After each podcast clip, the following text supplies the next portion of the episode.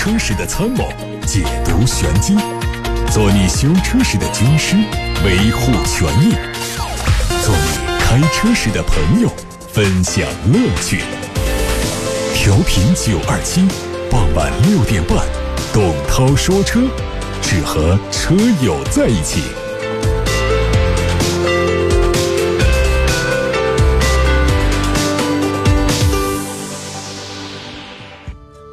各位正在收听董涛说车，我是董涛。看新闻，昨天晚上，新一代的东风标致 508L 在上海正式上市。新一代东风标致 508L 推出了 1.6T 和 1.8T 两种动力四款车，售价15万9千七到22万5千七。这是一款专门为中国市场打造的中级车。集成了法系车一贯的设计情节，外观上也基本保留了海外版508的元素。底盘方面，它采用了前麦弗逊加后多连杆独立悬挂，另外还提供了舒适、标准和运动三种减震模式。同样在昨天晚上，一汽大众的全新一代速腾也在海南三亚宣布上市，八款车型的售价十三万一千八到十九万六千八。新速腾是出自大众全新的 MQB A2 平台，相比上一代车型尺寸有所增加，长度是达到了四米七五三，宽度一米八，轴距加长了八公分，达到了两米七三一。外观方面呢，继续用大众的家族设计语言，但是竖琴琴弦样式的进气格栅，还有鸭尾式的尾翼，让这一台大众。不再像传统的大众车，内饰方面是全新的星越式的内饰，但是毕竟是大众车，内饰设计的主要风格仍然是很难让人觉得惊艳。动力方面用的还是一点二 T 和一点四 T 两款发动机。BMW 致力于打造全面领先的新能源客户体验，不断拓展服务和充电网络。目前，全国的 BMW 即时充电直流快充充电桩的数量已经达到了两万五千个。到年底会在全国一百八十多个城市提供十万个 BMW 即时充电桩，同时将会有超过八十家经销商设置新能源汽车充电车站。首款支持快速充电功能的新纯电动 BMW i3 快充款会在三亚亮相。您正在收听的是董涛说车。我们先来看几个投诉。陈先生投诉传祺 GS4 的 4S 店，他说我的车是一辆 1.3T 的自动豪华版的 GS4，电瓶亏电，变速箱机电单元、发动机正时盖、发动机油气分离式等重大部件还有出现过漏油的情况，很多这个贵重零部件都存在设计缺陷问题，存在很大的安全隐患。这些故障集中出现在某一批次或某一个时段同配置的传祺 GS4 身上。这辆车并不保值，变速器机电控制单元的更换费用就要一万八，还不包括工时费，价格很不合理。厂家对于所有车主的维权都是置之不理的态度，希望栏目组能够介入调查，让厂家对于这个批次的车进行召回，或者说给出合理的解决方案。这也是实名留言的，这个有车牌号、有车型、有电话、有全名的一位听众。啊，实名留言指出这个传祺 GS4 身上的一些问题。谢谢陈先生。这个事情呢，它反映的就是说这车啊整体上质量不好。那么在他的身上呢，其实目前还没有具体的一个投诉事件，他只是在讲这个质量有问题，嗯，不满意。第二个问题是吴先生，他是一三年大众迈腾的车主。说是一四年六月份中旬买的车，在一六年年底啊，这个一档、二档、三档啊相互切换的时候就有顿挫感，倒档的时候呢有两秒钟没有动力，低档位踩油门的时候啊车子有顿挫感，这些问题车子没有过质保的时候也反映过，但是 4S 店没有采取措施。后来问题越来越严重了，现在 4S 店说车子已经过保了，厂家也承认这些故障是车子本身的问题。但是不能解决，所以想维权，所以这个就是你买到了正宗的迈腾的这个双离合变速箱，这是双离合变速箱跑个两年之后的一种典型故障，就是低档位换挡的时候的顿挫，啊，还有倒档的时候，有时候会有这个衔接不上的这种情况。呃，可能还是解决不了，因为这个厂家和国家都没有对它的双离合变速箱进行召回，只能说是有了故障之后呢，就是有的是换一些部件呢，呃，修一下；有的特别严重呢，给换一个变速箱的总成都有。但是如果说他说这个换挡的低速顿挫是我这个双离合变速箱的一种常态，是我的正常现象的话，你还拿它没办法，因为它确实没有说这个给我们呃造成那种类似于其他的这个故障的那种妨碍了我们的行驶啊这样的情况，所以他要是不承认这个问题，你还真拿它还不好办。所以这个双离合呢，我们在节目当中是讲了很多次。哪些品牌、哪些车型上的这个双离合变速箱，尤其是干式的这个双离合变速箱的问题会多一点，要提醒大家绕道而走。但是呢，很多人平时忙啊，不太关注所有的媒体的报道，自己平时也不大关心，一直到自己去买了车，然后买错了，然后出了问题之后，一听广播，那一上网一查，就发现怎么我跟大家的问题是一样的呀？这就是对于一个几十万的一项消费啊，大家漫不经心，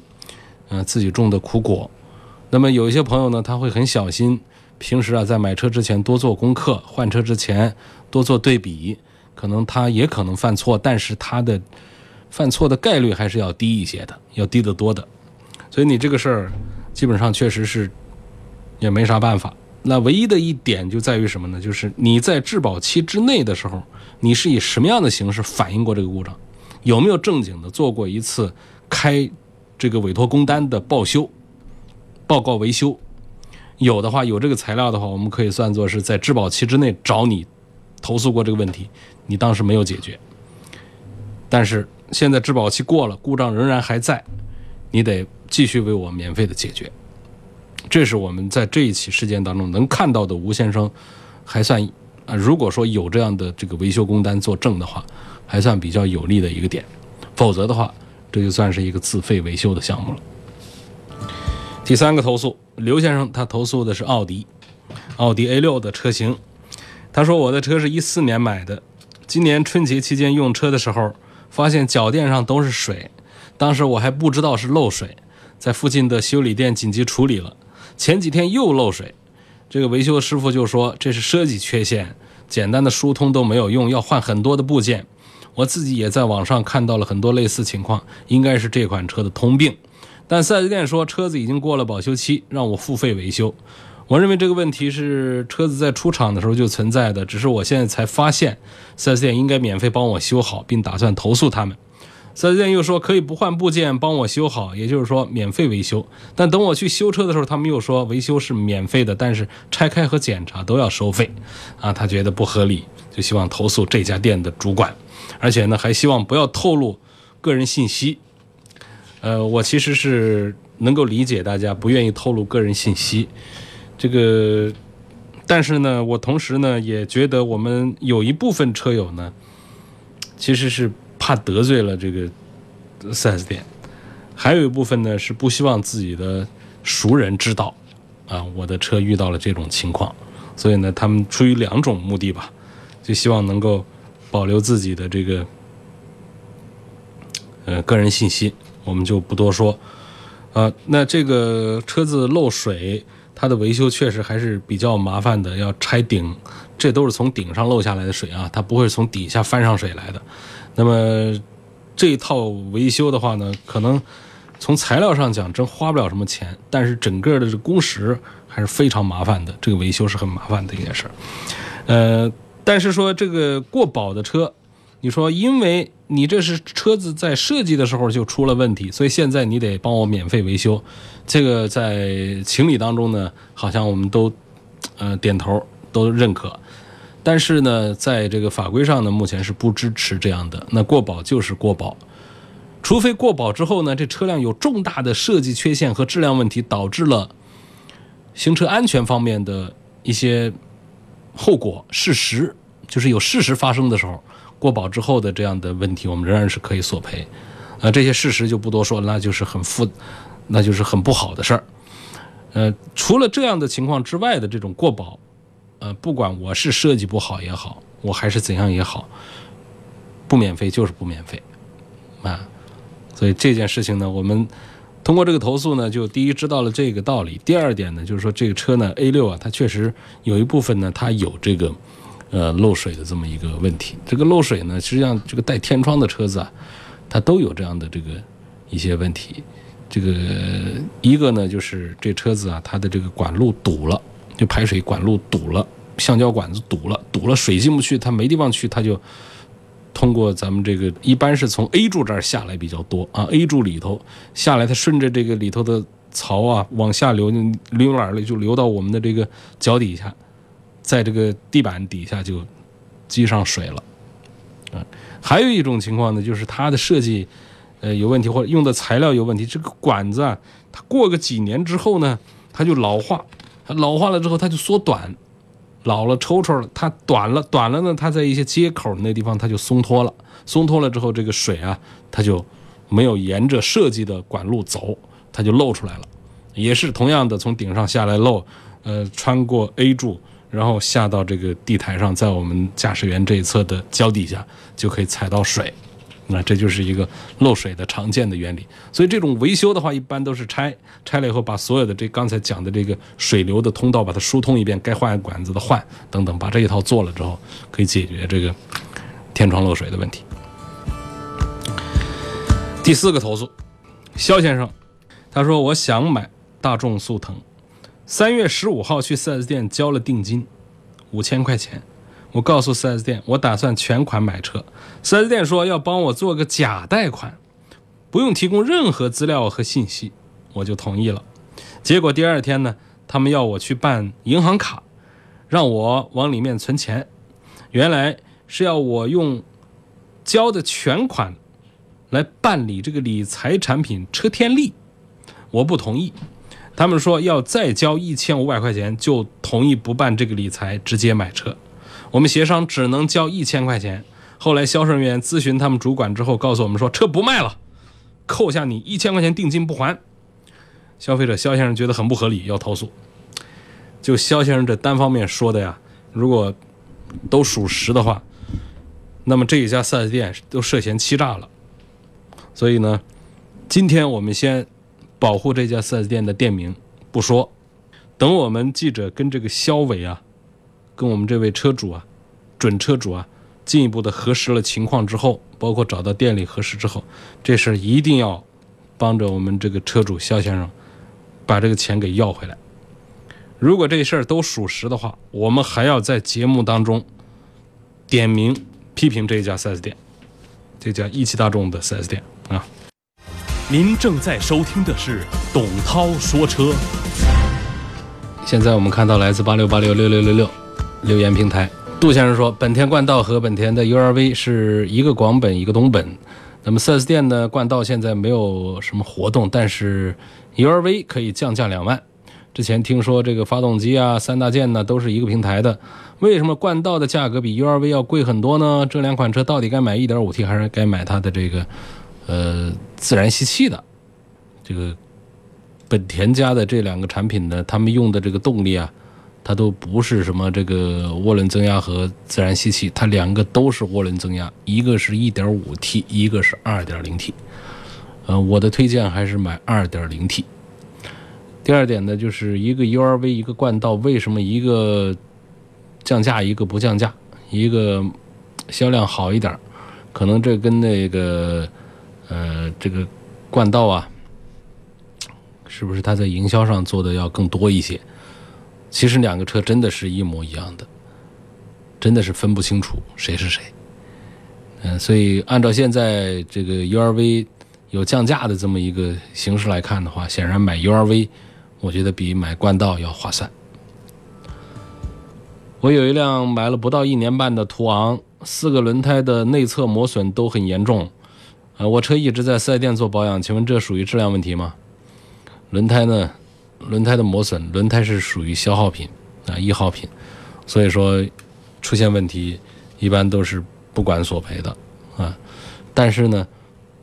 有一些情况就是看你怎么跟这个四 S 店谈，有的谈的好的，也可以给你免费的索赔的，但是很难，因为你这个情况呢，它其实就是这个四轮定位出现了偏移，呃，导致的磨损。而四轮定位这个东西，它不是一个质保的一个项目，就是车辆的四轮定位这个东西，它是随着我们的使用年限呐，包括驾驶的一些路况啊、一些情形啊，它会导致这个四轮定位出现问题。出现了问题之后，我们就要发现问题，要及时的做调整，这些都是属于自费的项目。它不是说像这个一个车上的一些零部件，它出现了这个不该有的这个故障啊怎样的，所以呢，我们要做索赔。四轮定位它本身它就是一个可变的啊这些数据，它会导致这个轮胎有异常的磨损，而轮胎它又是一个消耗品，所以呢，它这个就就是应该呃收费的维修。好，那哪一种情况下它会出现免费维修呢？比方说群发性的，这个别人家都有问题，我也有问题，就发现这是这个车辆的设计上的或者说部件上的一个原因，导致了这个车辆有一些易耗品上的一些异常的消耗。所以这种情况的话，我们消费者就可以找厂家、找 4S 店来索赔。有位浙江的听众徐先生。他说：“我看中了三款车，分别是卡罗拉 1.2T 自动低配、轩逸的1.6自动中高配，还有吉利的缤越自动挡。主要是上下班开一个车，路程呢大概是一二十公里。车呢是打算长期持有的，所以啊，我根本就不考虑它的保值率问题，就希望这车子啊，呃，能够开着省心，呃，要小毛病少。问我该选哪一款？你这个情况肯定是应该买这个丰田的卡罗拉了。”啊，这个呃，日产的轩逸跟卡罗拉相比呢，它的故障率还是要啊高一点的，嗯，因为轩逸的这个 CVT 的变速箱呢，在上个星期三幺五期间，我们做柠檬车大选的时候，很多车友投票给轩逸，就反映了它的变速箱啊有问题，包变速箱和发动机都有出问题的这种报告，而且比较多。而且票数都比较多，所以你要是比较看重这个车子的这个省心、小毛病少的话，卡罗拉、轩逸和这个缤越之间，恐怕还是卡罗拉的优势要更大一点。你看丰田的卡罗拉，但是我们也不能说抱着很高的一个期待去买它。实际上，卡罗拉的这个 1.2T 呢，它的这个 SCVT 的这个变速箱啊，好像就是。也报告过有一些故障，但是不如它的 eCVT，就是那个混合动力上的这个 CVT 的故障，不如那个故障多。所以在这三个产品当中，我还是向徐先生推荐卡罗拉。陈先生说：“我的车是一八年买的宝马五二五，车的倒车影像偶尔会黑屏，但过一会儿再倒呢就会恢复。这个问题很早之前就有了，我在网上也看到过很多类似情况，想问一下，这是否是属于通病？”另外呢，4S 店说他们没有看到影像出故障，不好判断，建议我尝试刷行车电脑的程序，问这样做有没有用？我觉得还是要这样做一下，因为这个电子方面的一些偶发性故障呢，确实是很难捕捉到，尤其是到 4S 店捕捉不到，捕捉不到，你让 4S 店来帮你维修的话，确实是勉为其难，这个别人是有道理不帮你修的。呃，那么刷一下这个电脑程序来解决一些这个电子方面的一些故障呢，往往是比较有效的。我们平时用电脑用多了，这电脑它出一点什么毛病，我们选择一次重启可能就好了。所以这个电子方面的东西它就有这么一个脾气啊，所以刷一下行车电脑，解决一下这些软件程序上的一些 bug，嗯，搞好的可能性还是有的。这个下一个问题。希望从后期保养、故障率、操控性、保值率方面来说一下，日产的奇骏和天翼的 C 五，应该买它哪个版本？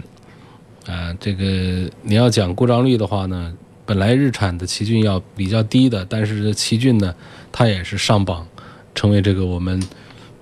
这个票选柠檬车当中的一员，十大柠檬车，所以也是反映它的发动机、变速箱都是有漏油啊、顿挫啊这样的一些故障，所以在这个。故障率啊，这各方面，尤其在操控性方面的话，那天翼的 C 五明显是更有优势了。这组当中，我推荐天翼的 C 五。这法系车的这个质量、稳定性方面，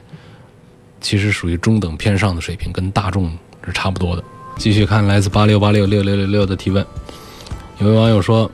这个我看到奔驰的 E 三二零这款车有几个型号，可是 4S 店工作人员说只有一个型号，请问是不是这样的？”那应该是这样的。E 三二零现在应该是没有产、没有销售了，主要还是二点零 T 的发动机，它它们分别叫做两百和三百。呃，三二零呢就是停产了，但是还在卖。呃，就是有运动款和非运动款吧，就这样。就四 S 店他说现在有几个型号，就是有几个型号，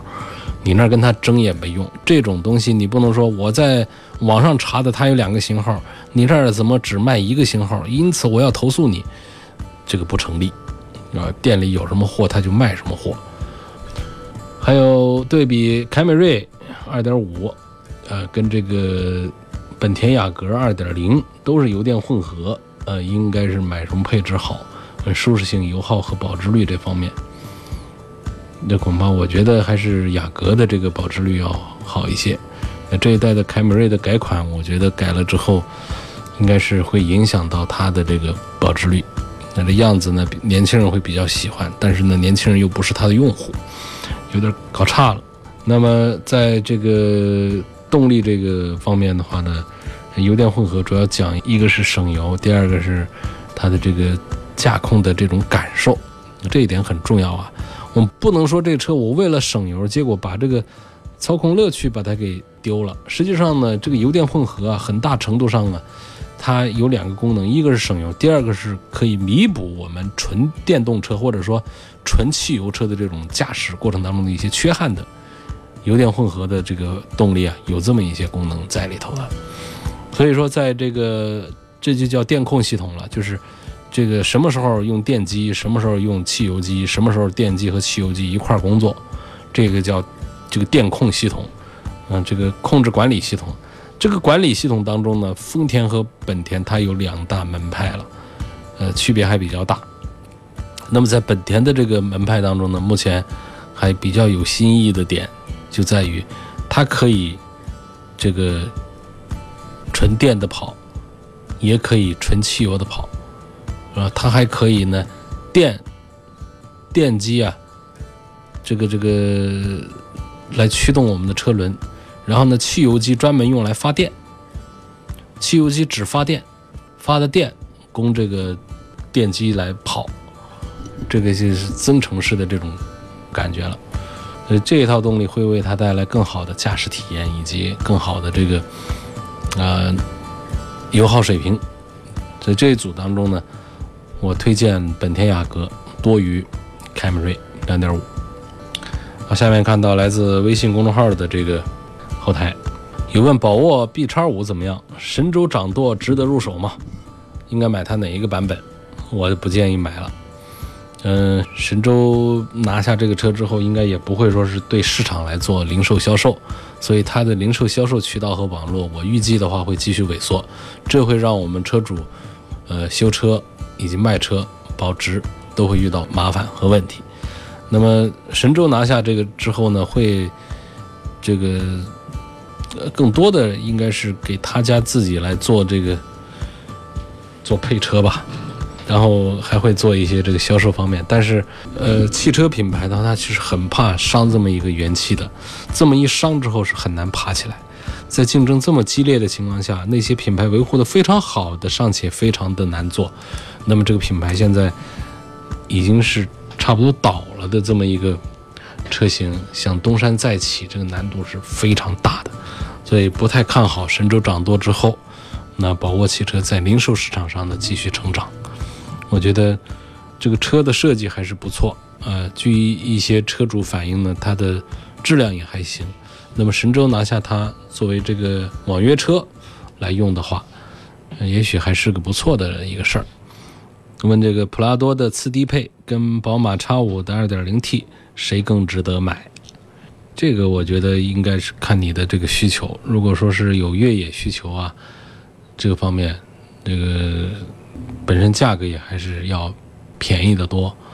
我还是建议买这个普拉多。